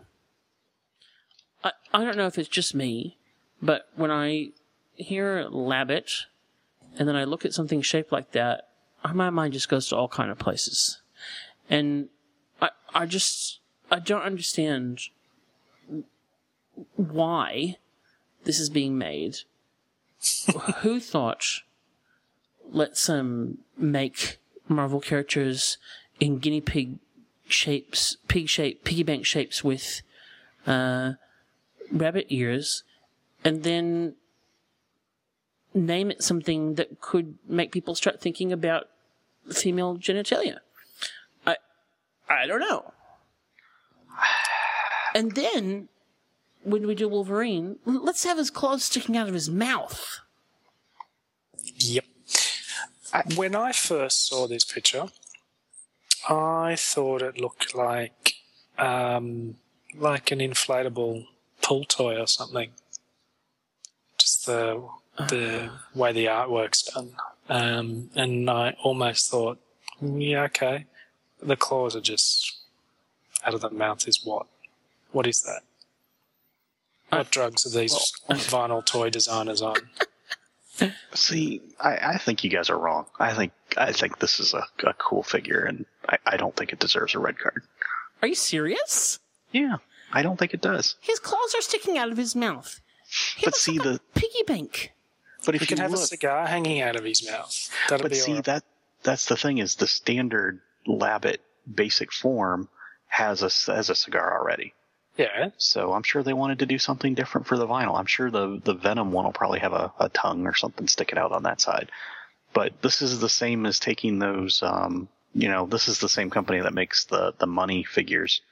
And you know, you think about those or the bear bricks. It's taking that basic form and then turning it into something else. So I think it's fine. You know, they've got the basic form of the the little rabbit, and they just do it in another another style. So Okay. I think it's I think it's perfectly fine. So I guess it's just for me who's not familiar with the source material. It just looks fucked up. I, I think it's kind of cute. We're wrong. Hmm? Apparently, we're wrong, Scott. We're wrong. I, I think it's cute. I, I like it. Well, I really like the Venom one. I think the Venom one looks cool. Would you cuddle up with this at night, John? The Venom one, I would. Okay, so now I- I've learned what a labbit is, and I'm looking at labbit pictures, and some of them, I mean, it's not my thing, but you know, the little, the actual rabbit ones with carrots and balloons and stuff sticking out of their mouth, they're, that they are cute. Um, but I still don't see how that means, like that a Wolverine version of it with claws sticking out of his mouth is good. Well, they had to put him somewhere in that basic form. They didn't, they didn't have to make it at all because it's just too weird. Have you seen other vinyl figures? I mean, some of them are pretty far out there. They are. They are, but they're not Wolverine. I'm sorry that your man love for Wolverine is. I don't actually. I'm not actually a huge Wolverine fan. He's not one of my favorite characters by any means. Um, but I still think it's weird. It's my red card. The red card is in the eye of the beholder. It gets a red card from me. I got to go find an Aquaman red card for next week. Yeah, I, I, I would red card something Aquaman if I thought it was bad. Okay. Coming up after that spite-filled red card, Far out. we're going to have a discussion topic after the break. You can bring home the adventure of Disney's Toy Story now on video with the talking and posable figures of Woody and Buzz Lightyear. My name's Woody. Buzz Lightyear. I come in peace. Cool, he goes in the stars. Meet intergalactic Buzz Lightyear. His new spacesuit protects him from evil proton rays and comes equipped with a flip-up arm communicator. Buzz Lightyear to the rescue. Firing missiles on target. Buzz Lightyear and Woody figures are each sold separately. Batteries are included from Thinkway. Well, this week we were just plumb out of ideas. We just couldn't think of a discussion topic, so we went out to you, our loyal, dedicated listeners, and we said, what should we talk about? Got any questions? Any suggestions for future discussion topics, perhaps? So, and um, you guys came back with a bunch of questions and ideas. So, we are going to proceed to work our way through this until we run out of steam. Some of us might pull out early, some of us might go the whole distance. Are you ready, guys? I'm so ready. Let's go. Oh, John's still there. Good. Yeah, yeah I'm here. Alrighty. Insert topic name randomly poke chosen from list of questions. Eric's asks, "What are your thoughts on figure variants? Are they a cool thing or an annoying trend?" Mm. I don't mind figure variants if they make sense. The ones I hate are the oh, okay, I'm going to paint a different logo on this guy's t-shirt and that's going to be an exclusive variant. Mm-hmm. You know, I don't like variants where it is just an alternate head and they could have just packed it in. Yes. Like the Marvel Select variants. Mm. They're annoying. I, I'm I'm not a fan. Because I you know, I usually like to just have one version of a character in a line and so I will usually skip them. Um, I'll tell you what I really don't like is floating variants in Marvel Legends that are actually completely different characters. Um, and then you've got to chase them down by two of the same build a figure piece and possibly never get some of the characters if the variants never come out. Mm-hmm. That's true. Yeah, I could see that being angry. Yeah. Uh, I guess your anger's justified in this case. Yeah, variant statues can be a good thing if you like. You know, I, I like the way that Bowen will often do, uh, you know, a few versions of the same character in their different costumes. Because obviously, if you're spending that much on a statue, you want the the one version of the character that really means something to you, and so you know they're they're pretty good at doing that with their more popular characters. So that I don't mind because you know it's not um it's not like you have to have the whole set. You just get the one that you want. Yeah, but if you're a completist or um, you're completing a builder figure, Mm. leaves a little bit of a sour taste. It does. Ready for the next question, guys? So ready. Adam asks, I don't think it's our Adam, I think it's a different Adam. Do you know there's more than one Adam? Does it? Well, let's let's judge it. Does it make sense? if it does, it's probably not our Adam. Uh, wow. Oh come on, he would be laughing right now. I'm going to be afraid to miss a show because you'll just make fun of me if I'm not here. Oh please, I make fun of you when you are here. Oh, that's true. Anyway, go on. Adam asks, I love your interview shows like the ones with Randy Falk and Tim Miller. Who are your dream guests? Mm. I would like to have um, more people who tell us about the process from getting a concept to shelves. Hmm. I don't know who that would be, but I, I really liked I really liked the ones like with Christine and um, Arana, Katrina. Katrina Arana. Yep. You know. Find, there was a lot of little nuggets of knowledge in there that just helped make so much more sense of why we complain about shit. Yeah, and I, and I, I think the interview with Randy was good for that too. I mean, he he was pretty honest with us. Yes, for sure. Yep. Um, Ra- Randy Bone was my dream guest. Um, He was really good about character choices. He was, he was very good. Um, Tim Bruckner is someone that we are going to talk to at some point, and I'm really looking forward to that. I guess um, one or two of the four horsemen would be good Why not all four? because it'd be a shit fight. Okay. How about we have one of us and all of them? or how about we just give them the script and go, guys, can you record this episode Yeah, for do us? the show for us. Oh, there we go. Yeah, because I'm sure they listen. Hi, guys. It's not a bad idea. No. What about you, John? Your dream guests? you know, with me, I've always been surprised at each of our guests. So it's the guests that haven't been on yet, and it doesn't matter really who they are. But mm. I know every one for me has I, has been entertaining in a way I didn't expect. Yeah. Mm.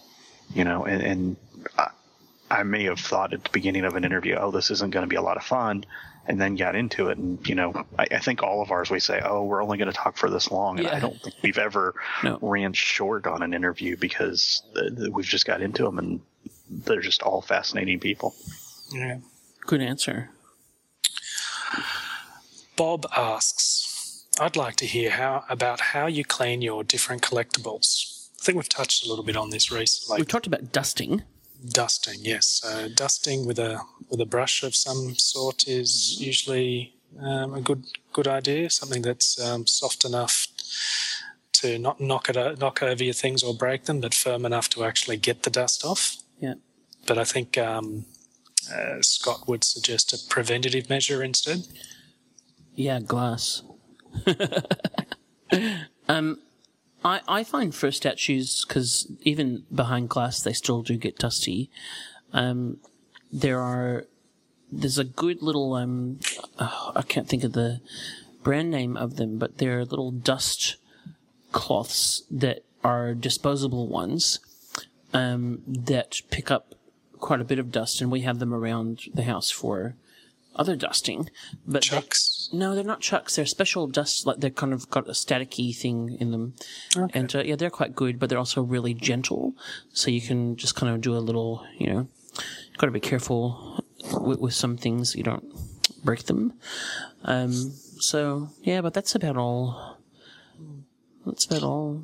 I know Ben um, uses one of those lens cleaner um, uh, brushes. that- It's a little puffer brush that you it's a little, got a little rubber um, puffy thing on the end, so you squeeze it just to um, blow the dust out of the way as you're brushing it off. It's a nice little tool. Okay. I use almost like a washcloth rag, you know, and I'll pick up each figure and go over them, Hmm. which I'm woefully behind on at the moment. Yeah, something that um, is the minimum amount, amount of effort to keep them in a condition that the rest of your household can live with. Well, I, I've actually, I mean, I, I need, I know I need to get up on uh, a ladder and do some of the stuff that's up on the tall shelves, and um, I've got a couple of Star Wars vehicles that are actually suspended, and those always scare the crap out of me because I'm afraid they'll fall.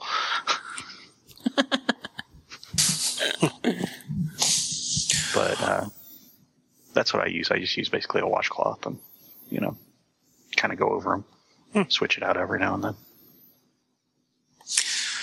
Next question. Yep. Luke asks, we're getting all the easy names at the moment. um, guys, help me out, please. On Big Bad Toy Store, how do you create a pile of loot? Over to you, Scott. Well, this was um, a Facebook page question, and I actually had to think about it because mine's already there. Um, but I did work out, Luke, that what you do is in your account section of Big Bad, there is a pile of loot status page that either says on or off. So you have to set up your account with Big Bad, then you go to the My Account section and you turn Pile of Loot on.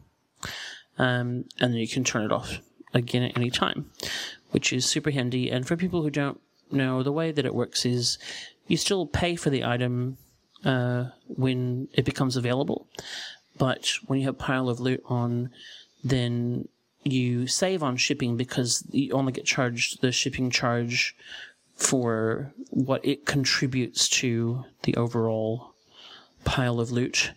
Um, and you can have your pile of loot shipped to you at any time. So you watch it until you can't wait for what's in there anymore, and then you click send me my loot. It is the best system ever. They must have done a decent amount of research with their customers to go, what would make life easier for you? Yeah, it it really puts every other website, um, toy ordering website, and or ordering process to shame. Big Bad, they like they've obviously done some, like you said, some really good thinking about it because it's just a great, great system.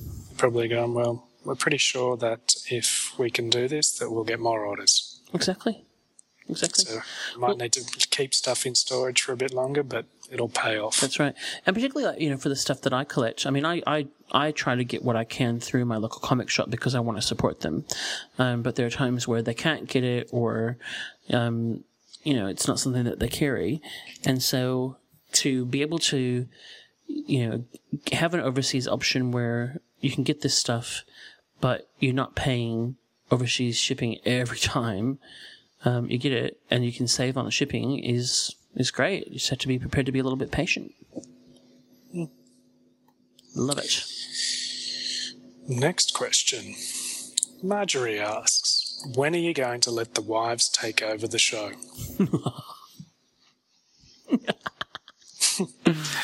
well, I know my wife wouldn't be interested. No, mine either. really? Yeah, no way. Oh wow. But you're, I could probably convince her to, to record the sponsor thing at the end of the show, but I don't think she'd want to be involved in the show itself. M- mine. no. You're, you're, I think. Yeah, go. I think Mrs. Nerd, I could talk her into it. But she's a podcaster, isn't she? Uh, she has. She hasn't been doing it for a while, but she she wouldn't mind talking. She, she's a lapsed podcaster. I think the subject might not be about the toys as such. No. It might be about how they live with us. Yeah. Yeah, yeah, I would think. I don't think I. I don't think they would take over the whole show, but I think you know we might be able to entice them with a segment. Maybe. I actually had an idea about getting the kids on. Oh, that could be fun. It could be fun. That could be really fun. So- but I couldn't say motherfucker then. You, you wouldn't be on the show, John. You could, but you're. Yeah, you probably I, should. I can't bring my dogs. Sure, Well, you can talk for them. You'd have to get up at four in the morning. Oh, yeah, that'd be bad. I don't know. That's it's. I reckon that's one to investigate. That is one to investigate. That could be quite fun. Um, next. Next, all right. Anthony asks, "What's the most overrated figure or statue? Worst figure likeness? Most inappropriate figure or toy line?" That's like three different questions. That sure is. Wow. Most overrated figure or statue? Bane. You mean character? No, all of them. All of the above. Um,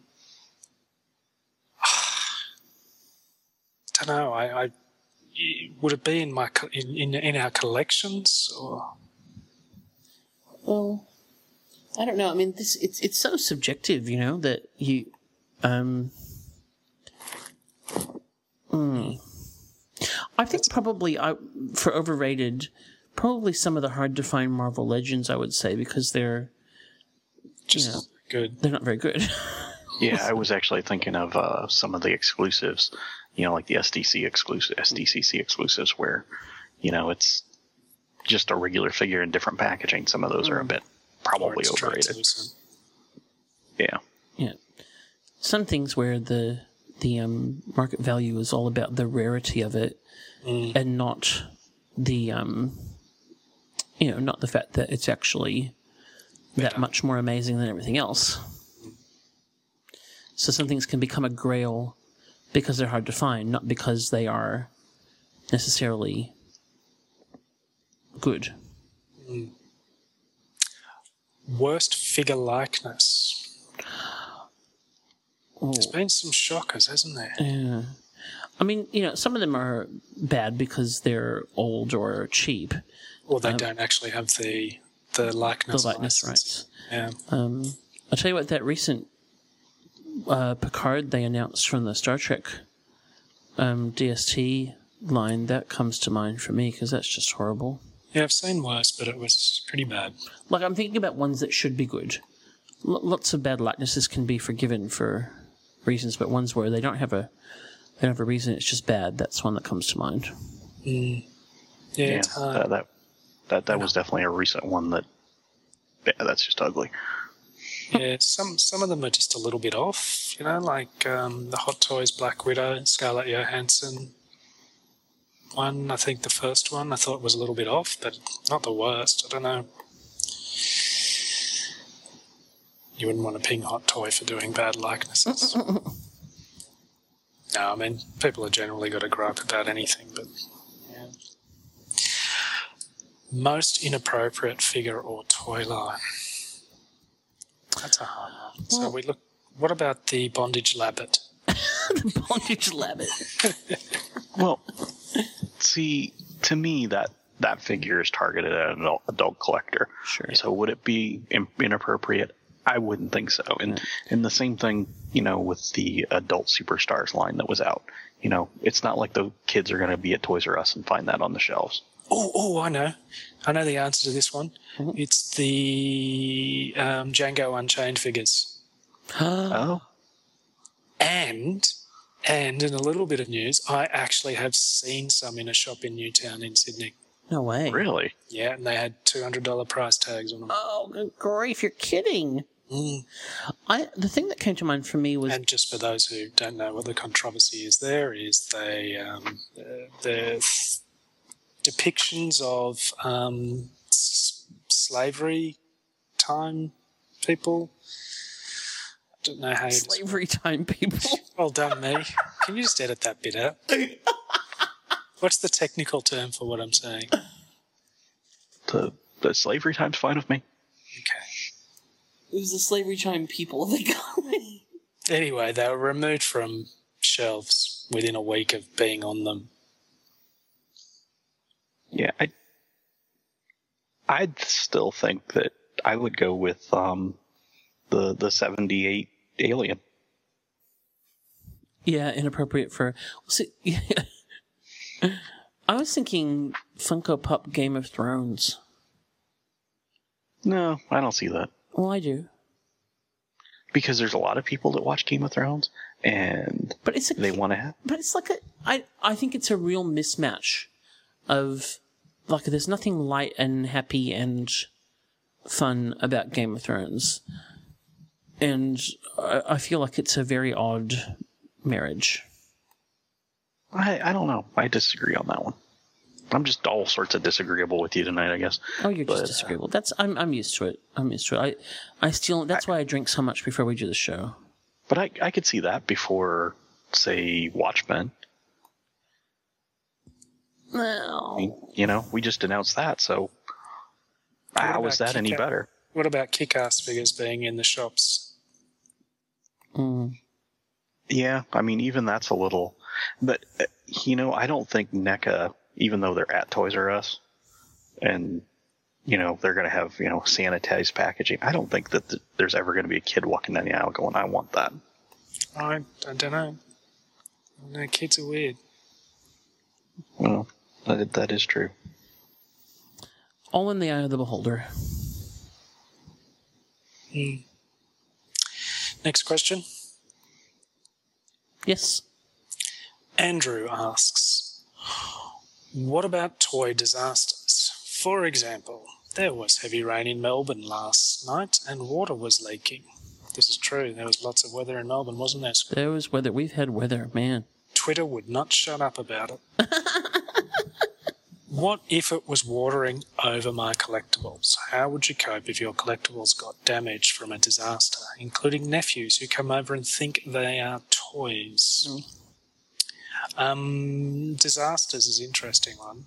Um, I'd like to think that I would have more important things to worry about.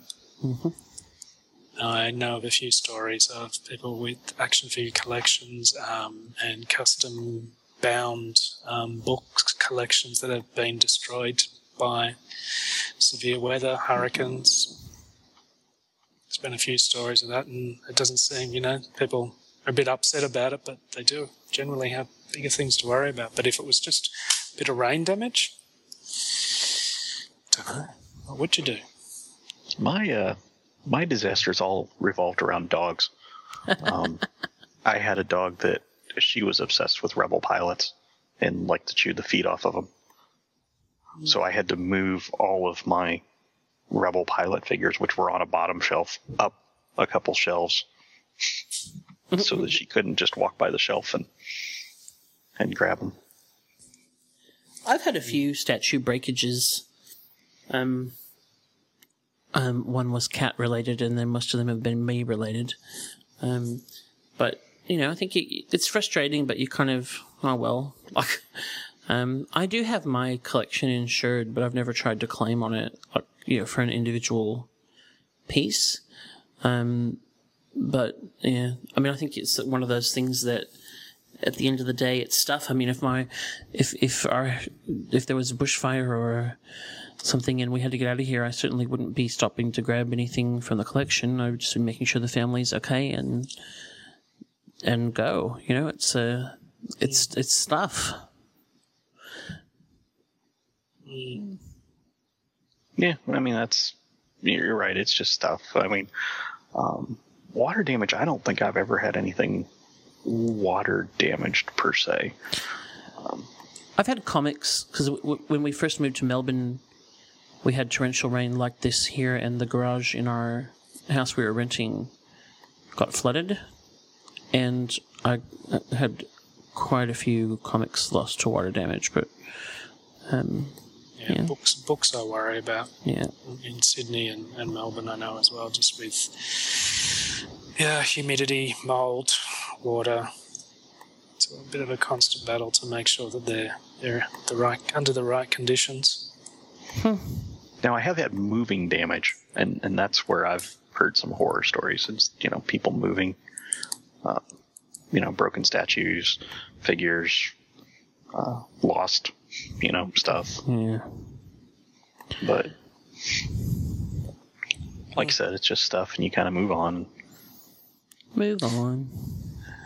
Um, and in terms of your nephews or other children who come over to your house, uh, Hmm. just think about um, the room that you've got your stuff in.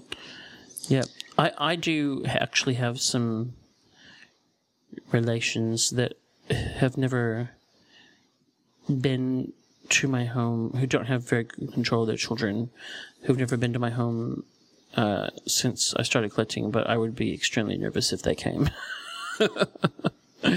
um, but like you know, my kids, because my girls were very little when I started collecting, and you know they were very good about just saying, you know, those are daddies, and you know, don't touch. But now, you know, like I let mine because we had to pack everything up and unpack, and both the girls have helped me um, unpack all the statues, and the older one in particular, just because she's you know that bit older. There's there's nothing that I've got that I wouldn't trust her with.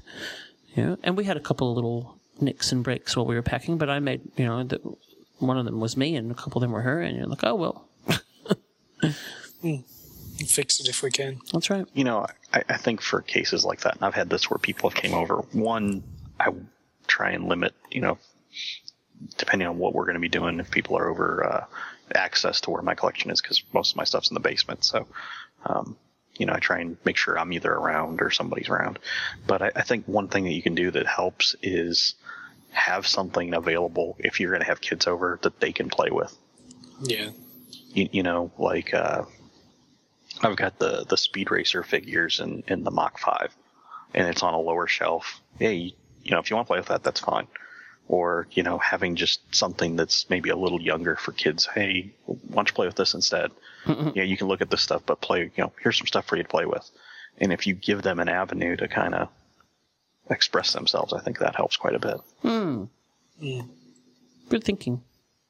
Yeah. See, you didn't think I'd have a good answer, did you? Uh, I don't know if we thought that, John. To be honest, I think you. I think you. I think you're You're. I'm uh, paranoid. Paranoid or just a something. tiny little bit. Yeah. We were thinking about football scores. Hmm. Oh. Anyway, next question. Okay. Dang, there's a lot of them. Yeah. Okay. They all have simple names. Yay. Jason suggests, what about a new segment called Toy Detectives, where people send in descriptions of toys they can't remember the name of, and the team find out the line name? Ooh. We do that. like It's called- rev- reverse.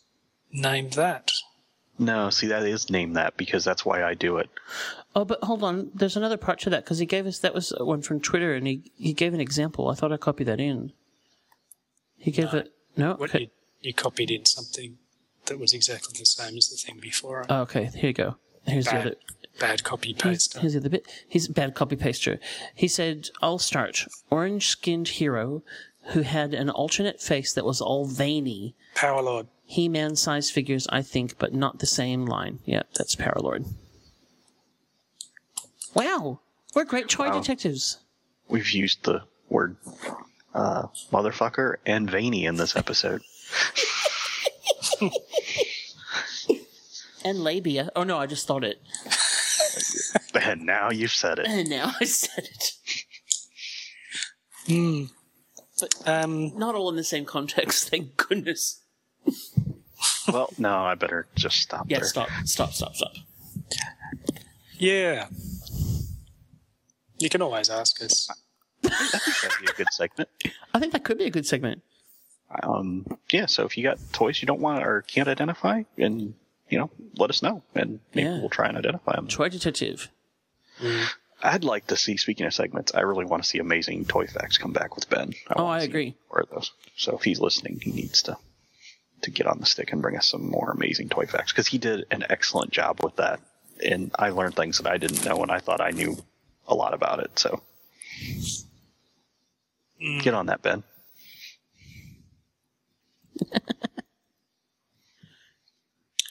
There was one other one um, on Facebook about um, hunts for childhood toys. Ah, yeah, that was a good one. Yeah, so That was Chris Coffey.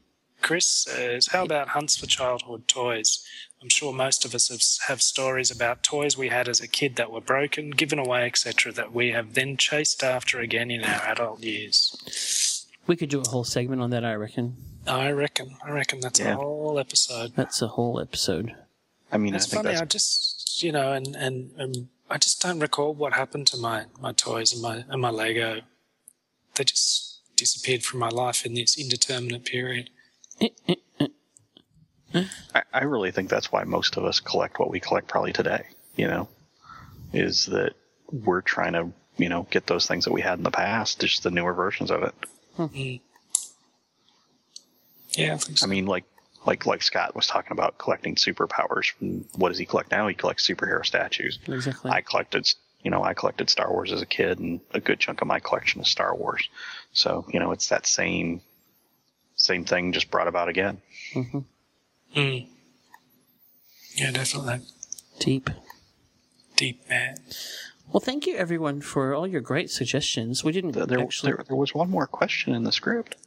Did you want me to read that one out? yeah, go for it. I, Yeah. What is it? I'm not. Yeah, I've got this. So John asks, that's another pretty easy name.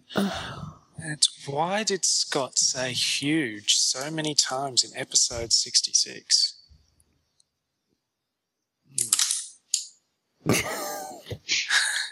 I do not. Wow, re- that- I do not recall. That that John is an insightful fellow. Good Did for I, you, John. Did, did I say John was a huge prick? Is that? Oh, oh. Um, I don't recall. I don't. I have. I'll have to listen back to it and uh, let you know. All right. Maybe we could get Arnold on the from the Arnold research, from the research department. department. Yeah, that, that'd be good. I don't really want to have to think about it again. Arnold, could you please think about why I did that? Thank you. Okay. and go and go count them, Arnold. Yeah. Go count. Go count them, Arnold. Come back to us Could you with the give me a drink, huge Al? number of huges. Alrighty. Oh, yeah. Thank everyone. A um, interesting hybrid discussion topic. Yeah. Good questions. So I guess we're not doing feedback, are we? I think that was feedback. I feedback. think that was feedback. So I think we're saying goodbye. Yeah. let's, uh, do you want us to go back and have a break and then come back and say goodbye? No. No, I, don't think reckon. so. I reckon we can say goodbye from here. All right, guys. That wraps things up. Thank Good you. job. Well, thank you. boys. Thank you, ball girls. Thank you for being in charge, Eli. Well, It ran it ran much smoother than when some other people are in charge. Yeah. Sometimes I just have to come back on and just steer the ship. Thank steady, God. Steady the ship. Thank God. And you do a great job of it. Thanks, man. You sure do. Appreciate, appreciate you getting up early in the morning. It's not that early now. Uh, not now. It's it's the winter one that kills me. The winter one. The winter one. well, good job, everyone. Great fun. good night, good evening, good morning, etc. etc. Hope you're enjoying. You've enjoyed your bus trip or car trip, or while you've been vacuuming or mowing the lawn, as I do. oh, and uh, don't listen to this out loud on your speakers at work. Oh. Ah. Oh. probably. It's the wrong end of the episode. Dang it. Yeah, too late. Sorry. Sorry, everybody.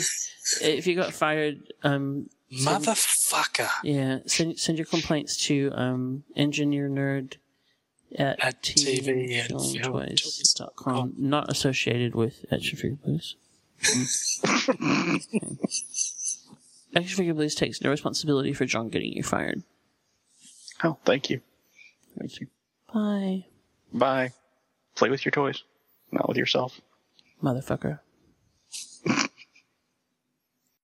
The Action Figure Blues podcast can be found on iTunes and Stitcher Radio and downloaded direct at actionfigureblues.com by clicking on the podcast tab. If you do listen to us on iTunes, please take a moment to leave a positive rating and review. We also have an active fan forum at afbforum.com where you can join in with all of the hosts of the podcast and many other collectors to discuss news, new releases, old lines, and engage in trades and sales in a safe community. Please join us there. While you're at actionfigureblues.com, please don't forget to check out our sponsors like Mike's Comics and Stuff, shelflife.net, and the Pop Culture Superstore, who help keep our site running. You can also find us on Twitter at AFBlues and on our Facebook page at facebook.com forward slash actionfigureblues. Thanks for listening.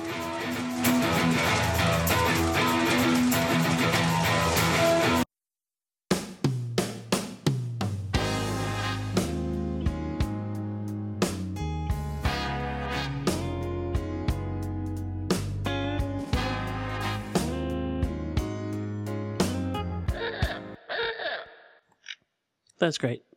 Good job, Eli. Sweet. So now, the, the question I believe has to be asked Did you write down that custom intro or did that just come? Shit, yeah. You wrote it down. Yeah. Man.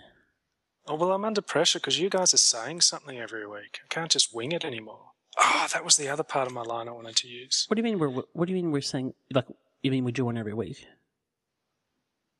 Yeah. Well, yeah. Some sort of witty banter thing. Yeah. That's that's part of the gig. Yeah, you know, it's not in the script. No, that's that's right. John started it. Yeah, I did.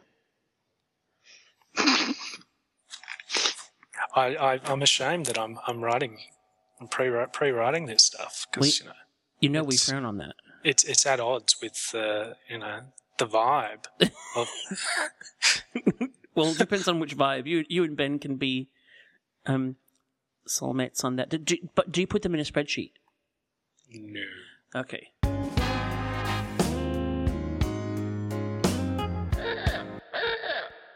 Now it's time for everybody's favourite podcast game, Name That. Our good friend John, aka Engineer Nerd from TV and Films Toys, blah, blah, blah, blah. Have you changed the name of your site, John? I, I'm going to have to now, apparently. Yeah, for Yeah, because that's in the can. But that's just you know, and Eli is just like that. He just thinks he can dictate everything. Yeah.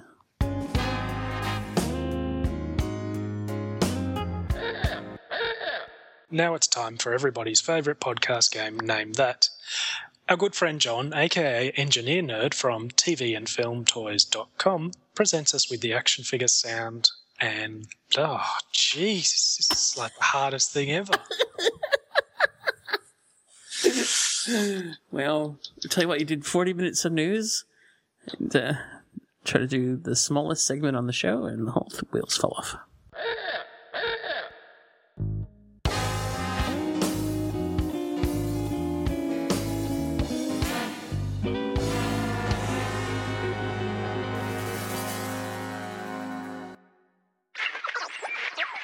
This podcast was brought to you by the Big Top Network.